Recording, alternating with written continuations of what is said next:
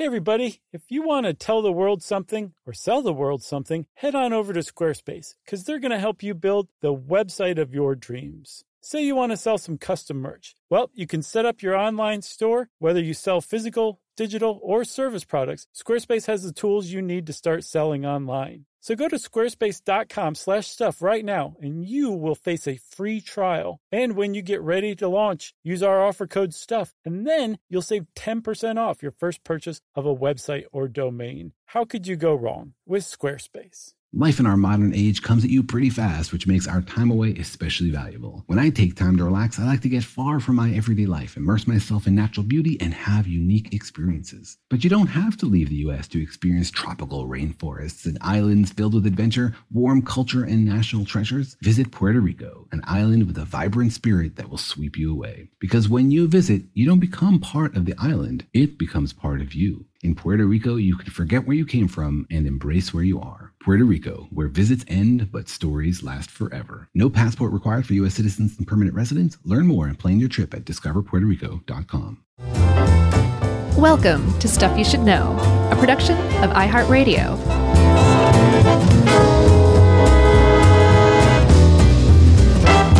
Guten, gleaten, routen, glowin', and welcome to the podcast. I'm Josh. There's Chuck, and it's just the two of us today, which is why we're feeling a little crazy. Oh, man. I just did a cowbell as donk. I think it's clonk. It came clonk. Through. It came through. There's a bit of a donk to it. I owe a big apology to, what's his name? Rick Allen? Is that his name? The drummer? Def Leppard's drummer, yeah. Sounds like it. Sounds right. I mean, can you believe that a major rock band's drummer lost his arm and learned how to play without that arm? Well, not only that, like what an amazing story. It is amazing because they were like right about to hit their peak. They were like rocketing up. Mm-hmm. And again, you'd think that was just the end of it, but nope. Can't keep them down. What a story. I think when I was a kid and that happened, I was like, oh, wow, that's cool. But now that I'm an adult, and I'm like, if I have a bad ankle sprain, I'm done. Right. It's just amazing to me that he lost an arm and like persevered. Just incredible. What's also cool, I think, is that this is in the 80s and somebody was sharp enough to develop software that could kind of like help him with the extra beat that he couldn't get to with just one arm. Like that was just amazing in and of itself as well. Well, I thought he used the other foot, right? Isn't that what he did? I believe there was software involved as well. Oh, I didn't know that. I thought he just learned how to incorporate that. Oh, no. Are you like, well, I'm not really impressed after all. I'll have to look into that more. This has nothing to do with what we're talking about except for the sort of German. That's not even German, is it? They're British. I know, but that Untengleben, I mean, that's not, those aren't even real words, are they? No, I don't think so. It seemed like a Swedish chef kind of thing. Oh, goodness. We're talking about learning foreign languages because that is something, Ed helped us out with this, and he very quickly points out that that's a real mark of, and always has been, like, oh, you know they speak four languages. Ooh la la. It's like, yeah, that means, oh, boy, they're super smart or they're very worldly. And, you know, it certainly requires some intelligence to speak many languages, I think, to be a polyglot. Mm-hmm. But it's always something that people tout. And I don't blame them. If I spoke four languages, that's the first thing I'd say. Hey, I'm Chuck. I speak four languages, by the way. It almost rivals telling people that you went to Brown or Harvard.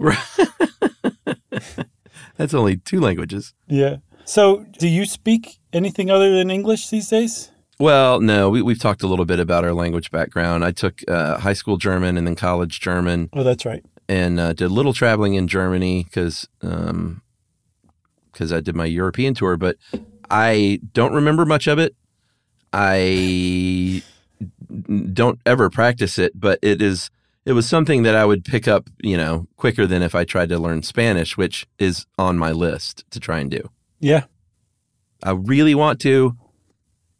It's just like, do I have the time? And the answer is yes.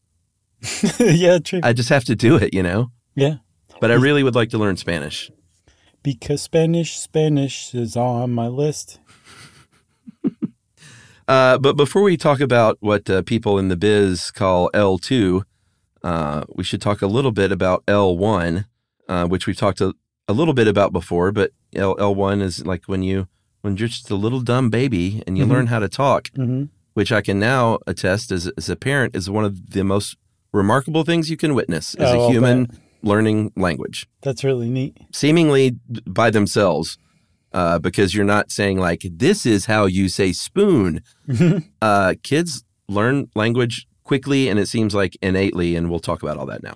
I remember learning to read, and it almost seemed to me like overnight, like it just started clicking in, I think, first grade. Oh, yeah? Which I've always wondered, isn't that kind of late? No. Okay, good. No, it's not at all. If you're reading in the first grade, you're doing fine. I got to impress everybody with what age I started reading at these days. No, in fact, if you're reading like pretty well at 6, that's pretty good. I wouldn't say pretty well, but all of a sudden it was like books went from just lines of scribble to sensical things that I could decode and interpret. And I was like, wow, that's neat. No, no, that's good. 6 is great. Okay, good. Thank you. Look at you. Thank God you're a parent, because I'd be totally lost if you weren't. All right, so we'll talk about some of the language theories. The first, like whether or not they're still relevant or not. The first is called Critical Period Hypothesis. Long-standing debate about this. It was proposed by a neurologist named Wilder Penfield, along with Lamar Roberts, in a 1959 book called Speech and Brain Mechanisms. And this is the idea that there's a critical period in a young person, a young human's life, where your brain has the plasticity that's just off the charts, and it can learn language then, and after that, learning a new language is a lot harder. Yes, which seems to be what generally people think of today, right? I mean, sort of. I think critical period hypothesis made it seem like it was really, really, really hard after this. Gotcha. Because they didn't really believe in, they thought plasticity stopped at a certain point. Okay, I got you. Yeah, because there was a time where people thought that you had all the neurons you were ever going to have when you were born, and you just, smoked hashish and lost them over time. I was about to say the same thing. Yeah. Like you smoked them away a few at a time or whatever. Exactly. Yeah. And that... all of your neural connections were formed, by your teens maybe, and then after that you just got dumber and dumber, right? Yeah. So this is that's that school of thought. Yeah, that basically things are pretty fixed after that certain age, and that's why it's so hard to learn language later on. But we now know that that's not true, and your brain can still be very plastic. But it's remarkably close, just in its principle. In the basis of its idea, it seems pretty accurate. Yeah, because it is harder. What were the names of the two guys again? Wilder Penfield and Lamar Roberts. They sound like an alternate universe Steely Dan. Yeah, sure. Like those are the members of Steely Dan in the 8th dimension. Yeah, yeah. Penfield and Roberts. I like it. I just made myself laugh. Sponge Theory is next, and that's one that has really gone the way of the dodo, right? Yeah, they used to think that kids just absorbed everything like sponges. Like you were saying, it was remarkable and magical to watch Ruby just suddenly learn to speak. Yeah. That was noteworthy enough to enough people that they're like, we didn't teach this kid anything. They just absorbed it. Right. And there's a certain degree of that, but one of the problems with sponge theory, which has generally been discarded, like you said, is that it really underestimates the importance of active learning. It's basically saying passive learning. I read there was like a New York Times blog post about kids learning L1, and somebody was saying they were pointing out just how poor an analogy the sponge theory is by they put a picture up during one of their talks where there's a bucket of water and then a sponge like on the table next to it. Right. And it's like their proximity isn't enough. Like there has to be some sort of action and activity as well. You got to dip it, son. Another good analogy Ed pointed out is like, that's like saying if you're just an American household but you let your kid watch nothing but Spanish speaking television, that they're just going to learn Spanish. Yeah, but apparently that works if you're an adult. No. Okay. No, but watching foreign language movies can be a tool. I have a friend from way back. He taught himself French by watching French movies, got himself a job with UPS, worked there for 8 months, and then put in for a transfer to Paris and moved to Paris. What? Yeah, he was very cool. He went on to become the bass player in the #2 most popular rock band in Turkey, according to a Pepsi-Cola poll of that nation years after he moved on from Paris. This is a friend of yours? Yeah. That's amazing. Yeah, he was very cool. I don't know what became of him. I lost him after he moved to Turkey, but he was a good guy. That happens. Yeah. So behaviorism is the next one, and that is B.F. Skinner was a big proponent of this, and he wrote that language learning was akin to verbal behavior. So basically, your blank slate and learning a language is like learning any other behavior. Mm-hmm. You learn it through reinforcement, through either being praised or being punished, and like really working at it. Right. And then if you, like you said, that reward and punishment is really, really important where, you know. Yeah. That's how you learn what's right and what's wrong. That has a little bit of basis in reality, too. Like all of these competing theories, if you just carve a little bit out of each one and put it together, you've got learning language. Yeah, I think that's with a lot of theories. Like people aren't usually 100% wrong. Sure. So the opposite of behaviorism, by the way, is called nativism. Mm-hmm. It says, no, we're not born as blank slates and we just learn by observing and through trial and error and reward and punishment.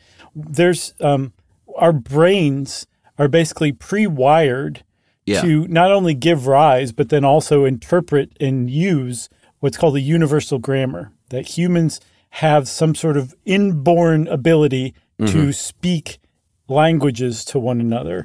And this was a cornerstone of Noam Chomsky's career, if not the whole thing. Yeah, he talked about, and I know we talked about this in another episode, the language acquisition device, which is not a sort of a real body part, but it's like a hypothetical tool that Noam Chomsky? Why did I throw a T in there? I don't know. It's already a baggy name. Who names your kid Noam? I don't know, but I mean, it really works. Those two names together work really well. I don't know much about this guy, but it's a name that I've heard 3,000 times in my life, so I need to brush up a little bit. He was, in addition to being a linguist, he was a very, very opinionated, very far left-leaning cultural critic as well, who made some really great points. But he, anybody like that attracts scorn and ire. Sure. So there's a lot of critics of Noam Chomsky as well, but he was very interesting. He was a public intellectual is a way to put it, I guess. Yeah. All right. So about phonemes. What are those? Did I say that right? Yeah, phonemes.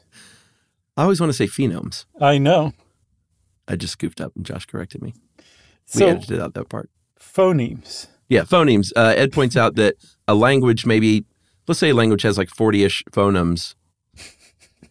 Phonemes? Are you doing this on purpose now? I'm really not. I'm sort of losing my mind right now. Yeah, I'm watching it unravel. It's fascinating. But babies start to grasp these, or at least the relevant ones to their language as early as 6 months. And baby talk, the little gobbledygook sounds that babies make are different than, like an American baby's gobbledygook is different than a little baby in Africa's gobbledygook. That's amazing. That is so cool. So those are the kind of the big theories about language acquisition, L1 acquisition, right? Where you just learn your native language and you become fluent in it for whatever reason. Apparently, we don't have that quite figured out yet. Now we move into L2 acquisition. And one of the fundamental hallmarks of learning a second language in particular is that it seems to be way easier for kids than it is for adults. That is true. While I don't think that it's that like you said earlier, discovered that plasticity can occur in adults and it's not like an impossibility or really, really, really hard like they used to think. Mm-hmm. It is definitely easier for a kid. A kid can learn many languages. There really is not like a limit. There are outliers where kids, like these little phenoms. Mm-hmm. learn, 6, 7, 8 languages. Those are outliers for sure. But like your average just sort of bilingual kid raised in a bilingual household is very common these days. And it's not the case where like, well, but if you're teaching your child Spanish, when they're growing up as well as English, the time you're spent talking about Spanish is taking away from the English, so they're going to fall behind. And that is just proven to not be the case. Yeah. I would think, if anything, it would make you excel a little more in other stuff. It does. Supposedly bilingual kids do better at problem-solving situations. We'll talk about some other stuff like socially. Mm-hmm. But they don't experience learning delays or issues. It's just not something that they've seen happen. And the fact that there's outliers like you were talking about who learn multiple languages as children makes you kind of wonder, is there an upper limit to languages that a kid can learn? And the answer is yes. Apparently it's 3. Oh, I said there was none. Is there? There's... Oh, non-outliers. Okay, I got you. Right. Practically speaking, 3 is the max because language experts, a.k.a. linguists, suggests that you need to spend about 20 to 30% of your waking time practicing learning a language if you're learning another language. So you get up and do the math. Right. And that would leave time for – I'm never doing math again. That would leave time for nothing else. If you were focusing on learning 3 languages at once, that would be the upper limit, right? At least learning them at once, I guess. Yeah, that makes sense. But there are people out there, just real quick, Chuck, who have learned tons of languages. There's a guy, a Canadian, named Powell Janulus. He's credited with knowing 42 different languages. What? Another guy named Ziad Faza. He, I think, is the current record holder at 59. Wow. These are kids or just people? People. Okay. And then back in the 1850s, the governor of Hong Kong, Sir John Browning, was reputed to know 200 languages and speak 100 of them. What? That's amazing. That's what everybody said when they met him. Yeah. And he said, would you like to hear that in 100 different ways? Right, exactly. Before we break real quick, I did want to mention, because one of the things when I was sort of assigning this article out was like, is there any like research on why Americans tend to be less multilingual? Mm-hmm. And there's really not research that I've seen, but it seems to be that there's just like, you don't think of it when you live in a big city and you have people that speak all kinds of languages in big cities, but lots and lots of America doesn't do that. Well, they're not exposed to it as much. That's what I mean. Naturally. It's like lots of towns and lots of cities in America, you don't get a lot of foreign languages. So if you don't have that exposure, then you're probably not going to be as interested. Mm-hmm. And then there are also, and I'm not going to like call anyone out, but like there are also a lot of people that still think like, well, no, gosh darn it. Like this is what you speak here and this is what you're going to learn here. Yeah. And I don't want you learning any Spanish or anything like that. People used to say that publicly. Yeah. I'll bet, though, it'd be easy to study if you went along the border with Mexico. You'd probably find way more bilingual people than, say, in Atlanta. Right. Or the border of Canada. You find more people who spoke Canadian and English. It'd be easy to study is what I'm trying to say. I don't know why anyone hasn't. I think you're right. Should we take a break? Sure. All right. Let's break and we'll go learn a language and we'll be right back.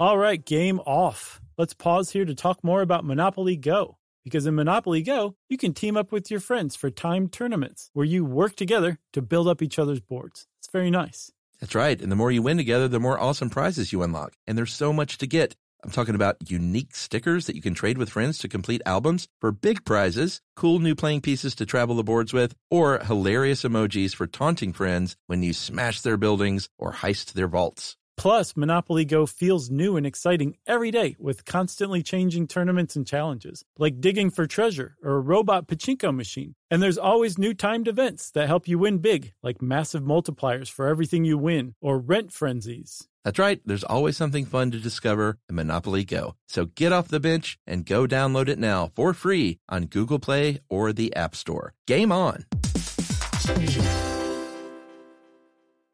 Hey everyone, Homes.com knows having the right agent can make or break your home search. That's why they provide home shoppers with an agent directory that gives you a detailed look at each agent's experience, like the number of closed sales in a specific neighborhood, average price range, and more. It lets you easily connect with all the agents in the area you're searching so you can find the right agent with the right experience and ultimately the right home for you. Homes.com. We've done your homework.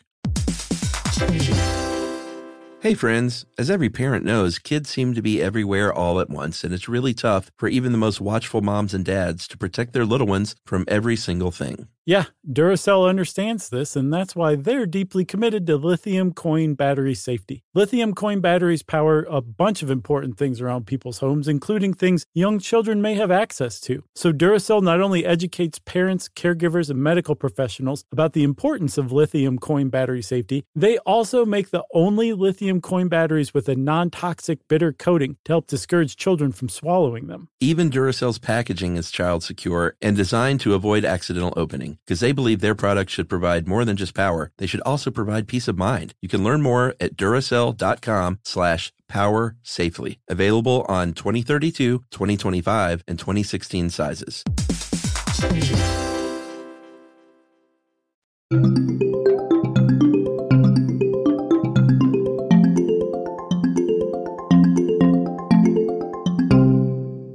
So, Chuck, I got fascinated with this critical period stuff that we kind of went over, the critical period hypothesis.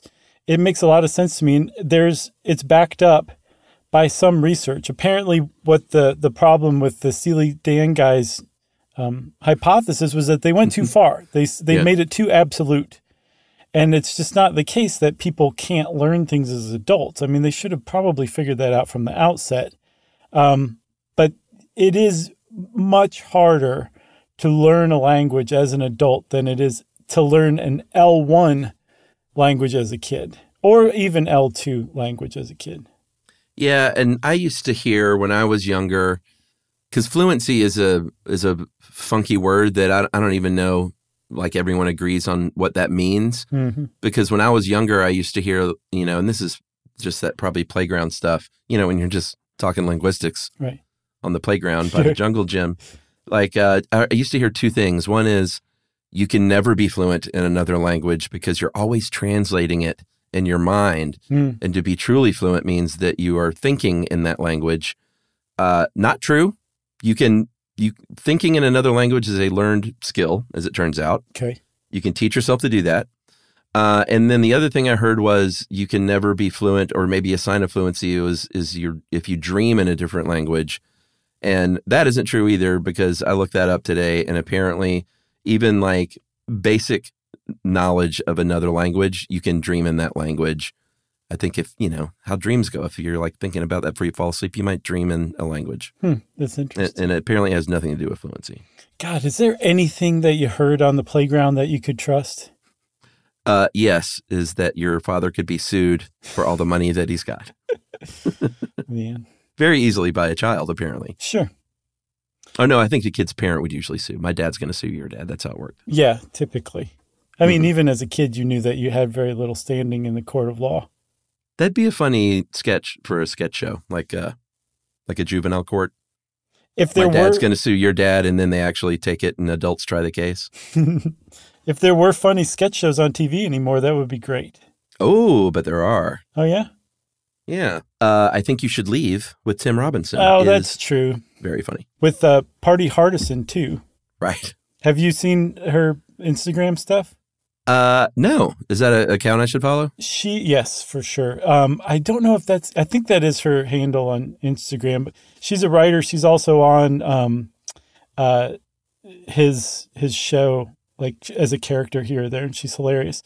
But yeah, she's great, too. I think I might know who you're talking about. Do you remember? I think in the first episode of the first season, they're doing kind of like a Shark Tank thing. Mm-hmm. And one of the sharks is like, I'm rich because I won the lottery. Now I drink wine all day long. I can't get enough wine. Do you remember that woman? Yeah. That's them. And I can't remember their real name. Party Hardiston is just their handle, but I think it's like Patty Harrison or something like that. It is. It's Patty Harrison. And I knew her from A.D. Bryant's show, Shrill, that was so great. Oh, I never saw that one. I need to follow. It was good. I need to follow Harrison's account, though, because she, like, every time I see her on TV, I'm like, she is one of the weirdest comedians. Yeah. Oh, you should. And like, all the best ways. Yeah, for sure. But yeah, I Think You Should Leave is amazing. So where were we? You were talking about Critical Period. Yeah, that's right. So the whole idea of why it's harder for a kid or for an adult to learn a new language than it is a kid is because supposedly there is this critical period. There's a window of time. Mm-hmm. It's estimated to end anywhere from 5 to your mid-teens where your brain is like, I'm down for whatever. Teach me whatever you want. I'm going to learn it. It's you just have a higher degree of neuroplasticity, right? You can form and adjust new neural connections, which is the basis of learning and like memorizing and retaining new things. Yeah. And we, talked about the fact that now we know that we can regenerate new neurons, make new neural connections. Mm-hmm. All the good things that you can do as a child in that critical period, you can still do as an adult. Should we talk about inhibitory neurons? I want to do at least a short stuff on them, if not a whole episode. They are fascinating. Yeah, I feel like we've talked about them before for sure. These are neurons that basically say, is this new input that I'm getting worth making a neural connection for, or am I just watching another dumb sketch show? And they give weight to like new things and novel experiences. So I would think that those inhibitory neurons are, if they're still around when you're an adult, then learning a new language is new and novel, so they would fire up, right? You would think so, but apparently they have kind of set your language in stone. And the only explanation, because I had the same question as you, it's like, that's novel, that's new. Those are new combinations of sounds. Why wouldn't it activate your inhibitory neurons to just stand down, right? And the best I could come up with, this is just me editorializing, I'll admit it. Okay. Is that those new novel sounds are still following the same neural pathways that, say, English does. It's like the neural pathways you established for language, right? Mm-hmm. And that it's not distinguishing a signal, a different signal coming from that same neural pathway, whether it's in Spanish or in English. It's still traveling that same neural pathway, and the thing is so well worn that the inhibitory neuron's like, it's going to take a lot for me to let you fire anymore because you know this stuff. That kind of makes sense, because I was reading that L2 acquisition as an adult it kind of giveth and receiveth the fact that you already know a language, because there's one school of thought that's like, well, since you've done it before and you know what language is and what grammar sort of is, and let's say English, that it might be easier to pick up as a concept because you already know that stuff. And then I've also read other schools of thought that says, well, no, it's just more difficult because you've ingrained those things. Right. But the thing is you can overcome that. You can be like, no, brain. I need you to pay a little more attention. This is novel stuff we're trying to do. And apparently as an adult, if you put adults and kids head to head in a test, which is hilarious. Feats of strength? Yeah. It always reminds me of Billy Madison, like blocking that shot from that little kid on the playground. Yeah. If you put adults and children head to head in language acquisition, adults just dust kids in almost every category. The difference is kids develop a richer understanding or acquisition of language. Adults, as a second language, are acquiring something more intellectually than more fundamentally. That's interesting. By the way, I've never seen Billy Madison. Oh, Chuck. Does he block a shot on the playground of a kid? Yeah, with to the Ramones beat on the brat. It's perfect. Because Bill Murray does that in Rushmore. Did he copy that? Yeah. I mean, I'm pretty sure Billy Madison was out, long before Rushmore, for sure. Although I just saw Asteroid City, and I was just reading up on that and other Wes Anderson stuff. Rushmore came out 25 years ago, dude. Oh, my God. Please stop. Isn't that crazy? Saying things like that. I know. My God. So we should probably go over, though, like, and I know we talked about this a little bit, so we can kind of speed through it, but the language learning parts of the brain. Oh, wait. I had one more thing on inhibitory neurons. Oh, let's hear it. So there's a key trait in Alzheimer's disease, which is your hippocampus or hypothalamus, one of the big H regions, starts going like in overdrive, like really becomes super active. And they long thought that it was basically your brain trying to compensate for just the degradation of its functions. It's really trying to do whatever it can, and it does that as the hypothalamus or hippocampus. They think now that what's happened is your inhibitory neurons in your hippocampus or hypothalamus have worn away. And that's what your brain would be doing if it weren't for inhibitory neurons. They're the ones that set the pace and the rhythm for your brain waves from nanosecond to nanosecond. And somehow they're all coordinated with one another to give you your experience of consciousness, because you have tons of data coming at you all the time. They're the ones that decide what makes it into your conscious awareness and what doesn't. How? How do they do that? They're neurons. There's one called a basket neuron that wraps itself around other neurons so it can control it more directly. And it looks like a basket just wrapped around a neural cell. It's amazing stuff. Is that a comforting thing, or is it scary? That there's inhibitory neurons? No, that you can be enveloped in two ways, you know. Oh, no, that's scary for sure. Okay. I don't like anything enveloping anything else. It's just creepy. Even a hug from your most beloved? Creepy. Okay. Everybody knows being touched is creepy. Yeah, that's true. So, like I said, we're going to go over sort of the parts of the brain that have to do with language acquisition that we've talked about before, but they are three areas, Broca's area, Wernicke's area, and the angular gyrus. Yeah. Two out of the three. Broca's area handles the creation of language. That's the stuff that is really active, you know, when you're just a BB. Wernicke's handles comprehension. And then the angular gyrus is a bit of a hub that connects things together. Yeah. And we know that there's these distinct regions that do these distinct things, because you can have damage to one region and the others will keep going. There's one called Wernicke's aphasia, which is where your Broca's area is perfectly fine. You're able to say things. You're able to generate speech. You're able to talk. But the comprehension area is damaged, so you're not making any sense.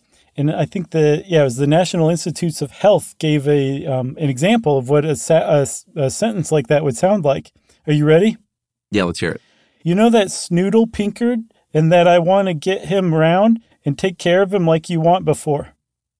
You want before? That's what like somebody would say if they have that type of aphasia, and you just be like, what? And they might not have any idea what they're trying to say either, because their comprehension region is damaged both ways. So you comprehend what you're saying, you also comprehend what other people are saying. And so in that sense, it's very disconnecting. Although Broca's area is disconnecting too, but apparently you can still get out enough, like in a word or two, that people generally know what you're saying. With Wernicke's aphasia, they can have no clue what you're saying at all. Yeah, and I think that was what can happen when you have a stroke sometimes. Right, that's how it usually comes about. Yeah, because my granddad, when I was little, he had a stroke, and he could understand what you were saying, and he would talk at you using, you know, walking, walking, sycamore, rocking, rocking. Mm-hmm. And they weren't even words. Mm-hmm. It was just stuff like that. But they were like enunciated and like individual. Oh, yeah. Like you could see that these are distinct things that he's saying. They're just nonsensical, right? Yeah, yeah. And it was very frustrating for him, which is, oh man, I'll bet. Imagine. Especially if he knew what he was trying to say and people didn't understand, deal. You know? Yeah, I think that's the thing.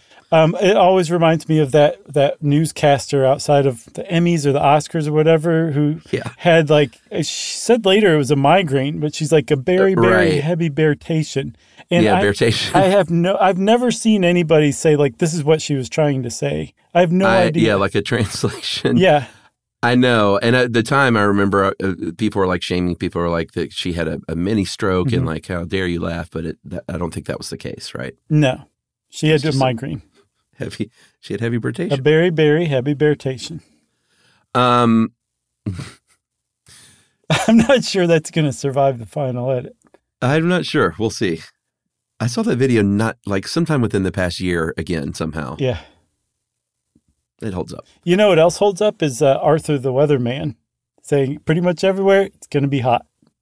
And then I don't know if I know that one. Oh, you do too. We talked about Arthur the Weatherman. Did we? And then the news anchor goes, then I don't need a jacket. And then he just starts laughing like maniacally. He's I guess the one of the weather people in Haiti.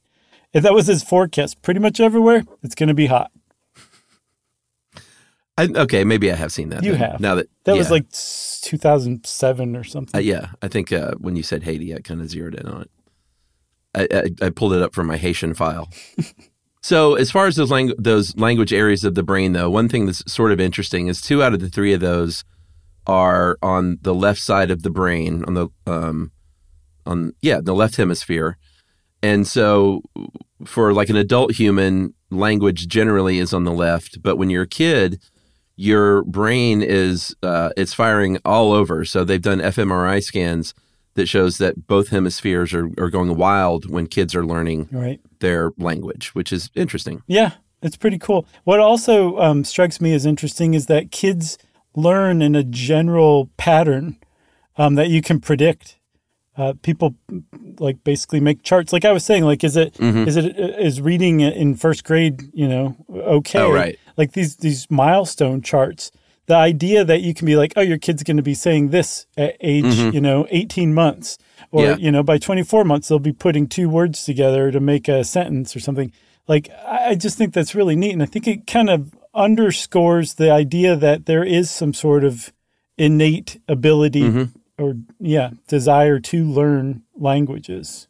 Yeah, I mean, I think it's got to be evolutionary because it's a survival thing. Like, you have to learn that language to know how to survive the world that you're born into. But then that supports behaviorism. You can be like, this is so important that you're born with a blank slate, no language acquisition skills or anything, but it's so important that you learn it just by observing and everything because you know that this is how you're going to survive.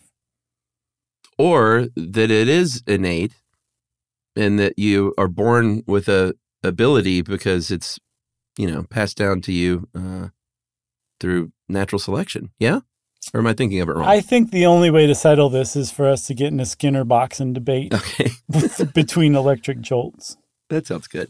We'll take a break in a sec, but before we do, like you were talking about, that sort of process for kids, their vocabulary grows very quickly from the time they start learning up until about the age of 8.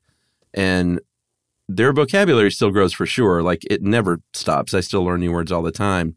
But by the age of 8, supposedly by that time, if everything is on track, then a kid has basically mastered how to speak at least and understands basic grammar and basic concepts, sometimes even complex concepts. But I think the vocabulary is the outlier where, like, you will always be learning words. Yeah. I mean, you're just not exposed to as many. I think there's, like, 300 main words used in English more than, for, like, the vast majority of English is just a few hundred words, a couple hundred words. Yeah. I tell you, the true sort of check yourself moment as a parent is when your kid is constantly asking what a word means when they're, like, Ruby's age. She's about to turn 8. Mm-hmm. What's the definition of is? Well, yeah. It really, because it's hard to define a lot of words. So, as you know, you're like, what does this mean? I'll be like, oh, well, it means, well, I don't know what it means, like how to define it. So I'll either look it up or I'll do my best and then look it up. Yeah. You know what I'm saying? What's your score? How often are you like, oh, I was right? Oh, I mean, I'm... It's tough, though, because some words are just hard to define in words. You know what I'm saying? Yeah, well, I know what you're saying. I'm even having trouble putting this into words. So let's take that break, and we'll be right back.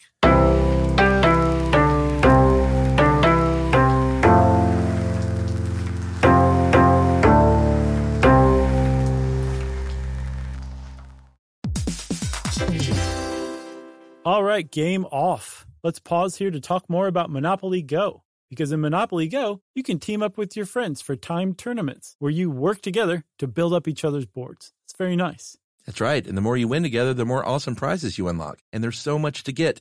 I'm talking about unique stickers that you can trade with friends to complete albums for big prizes, cool new playing pieces to travel the boards with, or hilarious emojis for taunting friends when you smash their buildings or heist their vaults. Plus, Monopoly Go feels new and exciting every day with constantly changing tournaments and challenges, like digging for treasure or a robot pachinko machine. And there's always new timed events that help you win big, like massive multipliers for everything you win or rent frenzies. That's right. There's always something fun to discover in Monopoly Go. So get off the bench and go download it now for free on Google Play or the App Store. Game on. Hey everyone, Homes.com knows having the right agent can make or break your home search. That's why they provide home shoppers with an agent directory that gives you a detailed look at each agent's experience, like the number of closed sales in a specific neighborhood, average price range, and more. It lets you easily connect with all the agents in the area you're searching so you can find the right agent with the right experience and ultimately the right home for you. Homes.com. We've done your homework.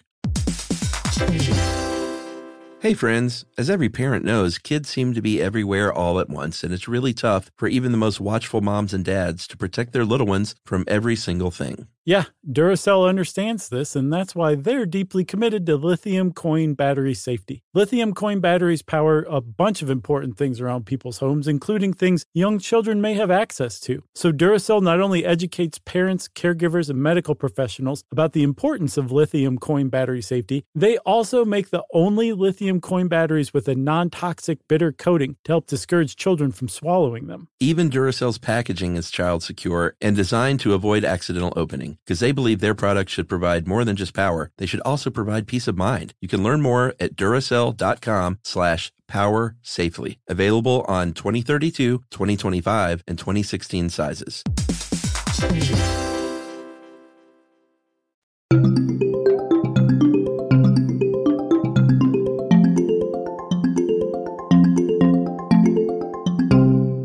By the way, I think the reason I was struggling was I was trying to think of an example recently where she said, "What does this mean?"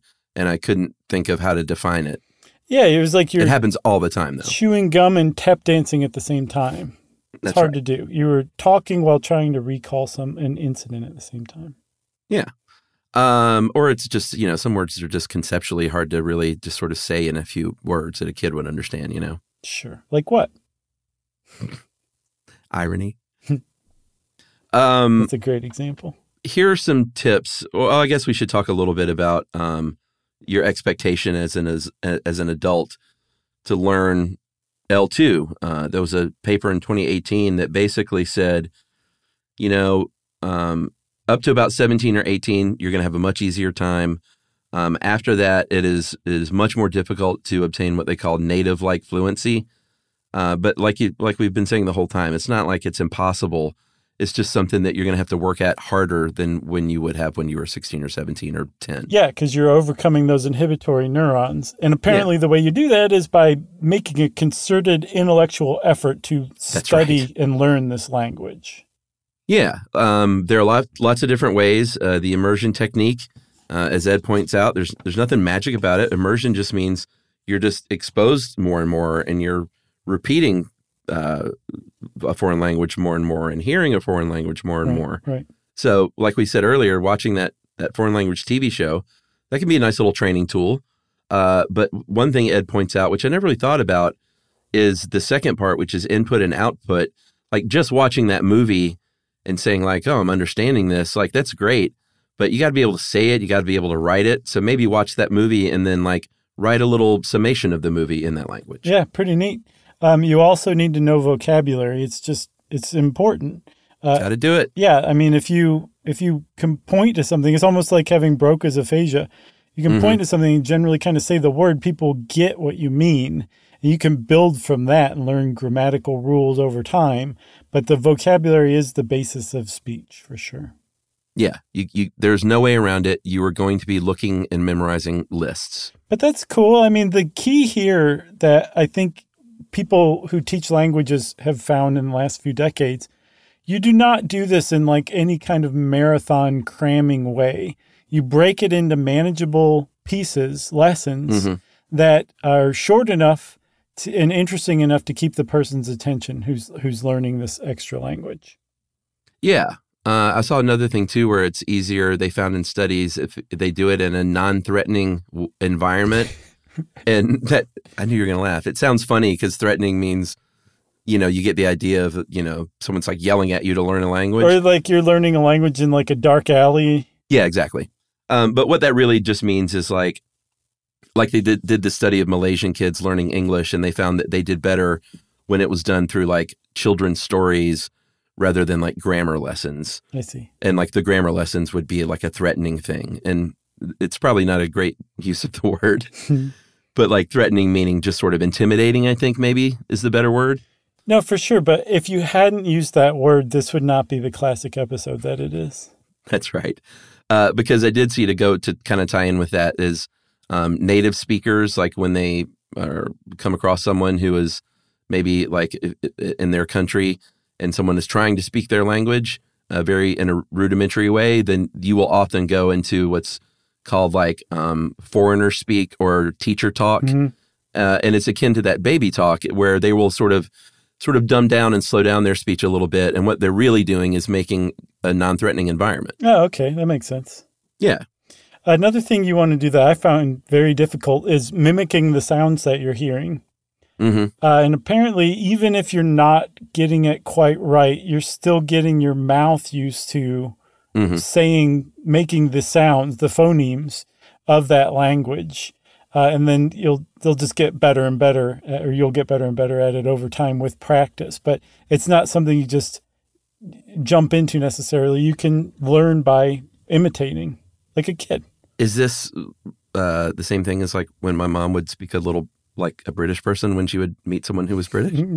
Oh, did she do that? Is she like Madonna? Yeah, she did that occasionally. Wow. Or a couple of times that I remember. We didn't know a lot of British people growing up, but I remember on vacation a couple of times meeting people, and my mom was like all of a sudden saying words that they were saying that she's never said before. And I was like, what's going on? She's like, "Freshie, you drink, Gaffner." Yeah, sort of. It's trying to fit in. But with the imitation, and I'm not, trust me, my impressions are not great. But I've always been able to like mimic a sound pretty well since I was a kid. And so when I was taking German, I always got complimented on my pronunciation and my diction because I could just roll the R and I could make it sound like my teachers are always like, "Hey, listen, you're not the best German speaker, but you sound fairly German when you're speaking it." And other kids in there, I remember, especially in the South, you would get these people speaking German with like a Southern accent. I remember that too in French class. And yeah, and just couldn't make that separation. And I think I always had a little bit of a leg up because I was always trying to mimic or impersonate or do impressions and stuff like that since I was a kid. Did you end up wearing one of those kind of alpine caps with the feather in it in high school? Did you take it to that extreme? I was not the St. Pauli girl or boy. I didn't have lederhosen. But had pretty good pronunciation. That's impressive. Nice work, Chuck. But that kind of goes to what you're saying is just like practice the sounds of that language because the sounds of German can be very different than English. Exactly. And then there's so many apps out there. It's crazy to just learn that have figured out how to break these down into like digestible sections. And if you want to learn a language as an adult, there's never been a better time to do it. Or an easier time even, I would say. But there are some reasons you might want to learn a language as an adult. If you're not traveling, if you don't have a significant other who speaks another language, if you stop and think about it, there's not that many reasons you would think of to learn another language other than to show off. But in showing off, I'm sure, is one reason some people learn languages. But there's other things that studies have shown people who learn additional languages exhibit more than others who are monolingual. And one of them is empathy, apparently. Yeah, that makes sense. They've done studies, and it's proven. If you're bilingual, you are more empathetic than if you speak one language. Yeah, try to dispute that. You can't do it. Yeah, try it in two languages. That sounds to me it just smells like one of those social psychology studies. For sure. But I like to think that it's true. It makes sense. It also said supposedly that if you're bilingual, you're better at conflict management. Mm-hmm. I said before, problem solving, and that kind of ties in with the next on the list here, cognitive abilities. Mm-hmm. There are a variety of things cognitively that you supposedly perform better on if you're bilingual. Yeah, like semantic conflict tests where they mm-hmm. show you the word red, but it's colored in blue, and they ask you what color it is, and your brain's like, does not compute. If you're bilingual or multilingual, apparently you score better on tests like that. It's not entirely clear why, but that kind of goes to show that it supports that showing off idea. People just inherently know that you're smarter and superior mm-hmm. to them if you know more languages than they do. Yeah, and like you were talking about earlier with Alzheimer's, it's a workout for your brain. So anytime you're doing something so sort of intimidating and drastic as learning a completely new language mm-hmm. a little later in life, mm-hmm. you are giving your brain a really solid workout. Yeah. Supposedly, all bilingual Alzheimer's patients had onset 5 years later on average than monolingual Alzheimer's patients. Man, that's reason enough. That's a lot of years. Yeah. Yeah. You got anything else about learning a language, Chuck? 9. Good pick, by the way. Nice work.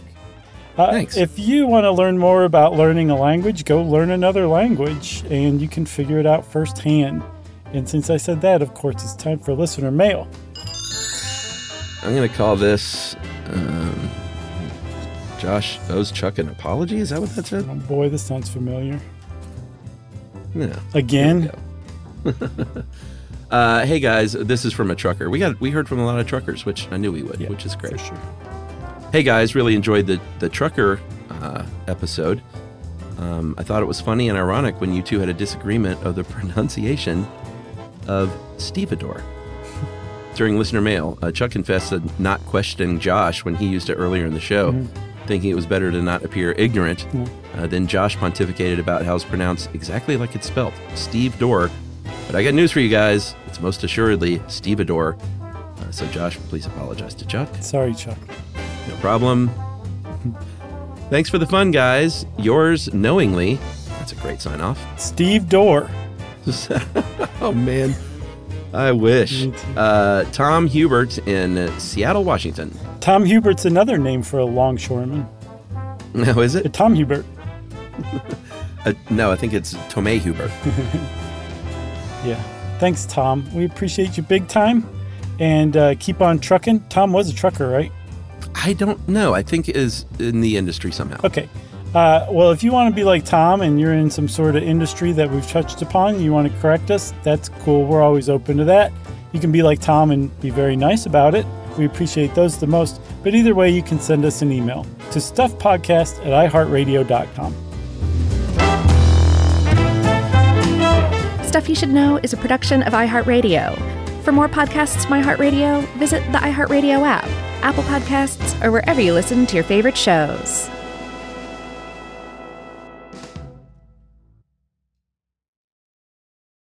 Hey, if you haven't heard of Visible, well, now you have. They're the wireless carrier that's making wireless visible. It's in the name. Switch to Visible, the wireless company that makes wireless visible. Get a one-line plan with unlimited 5G data powered by Verizon as low as $25 a month every month, taxes and fees included. Use promo code STUFF20 to receive $20 off your first month for listening to this podcast. Switch now at Visible.com. For data management practices and additional terms, visit Visible.com. The Visible monthly rate is $25 per month. Childproofing people's homes is hard, but Duracell is making it just a bit simpler. Not only are they committed to educating parents, caregivers, and medical professionals about the importance of battery safety, they make the only lithium coin batteries with a non-toxic bitter coating to help discourage children from swallowing them. Duracell even features child-secure packaging designed to avoid accidental opening. Learn more at Duracell.com/powersafely. Available on 2032, 2025, and 2016 sizes. Life in our modern age comes at you pretty fast, which makes our time away especially valuable. When I take time to relax, I like to get far from my everyday life, immerse myself in natural beauty, and have unique experiences. But you don't have to leave the U.S. to experience tropical rainforests and islands filled with adventure, warm culture, and national treasures. Visit Puerto Rico, an island with a vibrant spirit that will sweep you away. Because when you you visit, you don't become part of the island. It becomes part of you. In Puerto Rico, you can forget where you came from and embrace where you are. Puerto Rico, where visits end, but stories last forever. No passport required for U.S. citizens and permanent residents. Learn more and plan your trip at discoverpuertorico.com.